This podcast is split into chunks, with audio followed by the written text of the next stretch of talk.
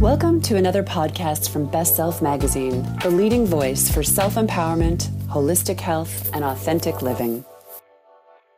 Hi, I'm Nancy Levin, and my piece in this issue of Best Self is called Finding My Way to Weeness. On New Year's Eve, my man and I set aside some time, as so many of us do to name our desires for the coming year. Not resolutions, which are often sabotaged by being laced with restriction and deprivation, rather a focused, conscious, intentional eye on what we wanted to cultivate and create. Here's the thing though he's a we person, I'm an I person. So you can imagine how an exercise like this can go off the rails pretty quick and it did. And thankfully, we were able to bring it back on track before midnight. Not because I'm still committed to reconnection at any cost, though. We have learned how to stay in connection, even in conflict, and be more committed to our connection than resolving our differences. See, his list was all about weeness and the adventures he longs for us to co create and experience together. Whereas my list was all about me and what I want to do. In the language of Stan Tatkin, founder of the PACT method, psychobiological approach to couple therapy, I'm an island. Islands hold the core belief that if we depend on another, our independence will be taken away. And we feel robbed and trapped, thus causing us to isolate. And my man is a wave. Waves tend to hold a core belief that they're going to be abandoned, and so they are less independent and often cling to others. Seems ironic, right? but it's not. This is essentially how it works. We attract partners who have core wounds that plug right into ours so that we can each be activated in service of healing. This is the invitation. This is how evolution happens. I wish it weren't. Believe me, I really wish it happened by being a self reliant shut in, reveling in workaholism and Netflix, but it doesn't. I know I'm not going to progress past my habitual patterns until I rub up against someone, preferably said boyfriend, where the friction and trigger is actually the gateway to growth. I was born into a mourning family, a grieving family. My older brother had been born severely mentally retarded, incapacitated, really. And because it was the early 1960s before they had the technology they do now, no one knew anything was wrong with him right away. It wasn't until he didn't do the things that a baby should do he wasn't rolling over, lifting his head, or sitting up that they started to understand that something was wrong. And so, given what we know now, I was swimming around in my mother's neurosis and fear in utero.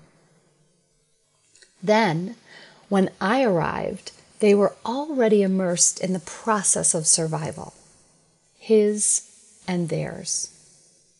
The unconscious imprint on me was I cannot have any wants or needs because his wants or needs are far more important than mine. This became the fuel for my self sufficiency and independence. When I was two years old and he was five, he died. The unconscious imprint on me at that time was if I am imperfect and broken like he is, I will die. Thus began my quest for perfectionism. When I was born, my mother was afraid to attach to me right away because she was waiting to see if something was wrong with me too. I know this because we've had conversations about it in the past few years as we've grown quite close. So I entered the world in an arena of scrutiny, being watched to see what was wrong with me. The unconscious imprint was something must be wrong with me. I must be unlovable if I'm under this level of inspection and evaluation. The non bonding with my mother also solidified the belief in me that it's not safe to feel connected or dependent. And this is how it happens. We begin forming our limiting beliefs, shadow beliefs, based on events and circumstances that occur when we're likely under 10 years old. Since we're too young to process and digest what's happening in a healthy way, we start interpreting them and making them mean something about us, ultimately, something negative about us. These are the conclusions that we draw about ourselves the beliefs of, I'm not good enough, I'm not enough, I'm not worthy, I'm unlovable, there's something wrong with me. Then, despite all our good intentions, as we go out into the world looking for love, our beliefs drive the bus and draw toward us the people, relationships, circumstances, situations that will reinforce these beliefs. Based on what I shared about my mom not attaching with me right away, it's no wonder we-ness doesn't come naturally to me. Yet my shadow beliefs around being unlovable and having something wrong with me caused me to overcompensate by abandoning myself, becoming a chameleon, people pleasing, bending over backwards, buying love literally and figuratively, seeking external validation, approval, and acceptance in order to prove my worth and value. The evolutionary journey to self love and to a healthy relationship with another is a dance of dependence, relying on another, independence, self reliance, codependence, enmeshed attachment enabling dysfunction, counterdependence, refusal of attachment, and interdependence, mutual reliance.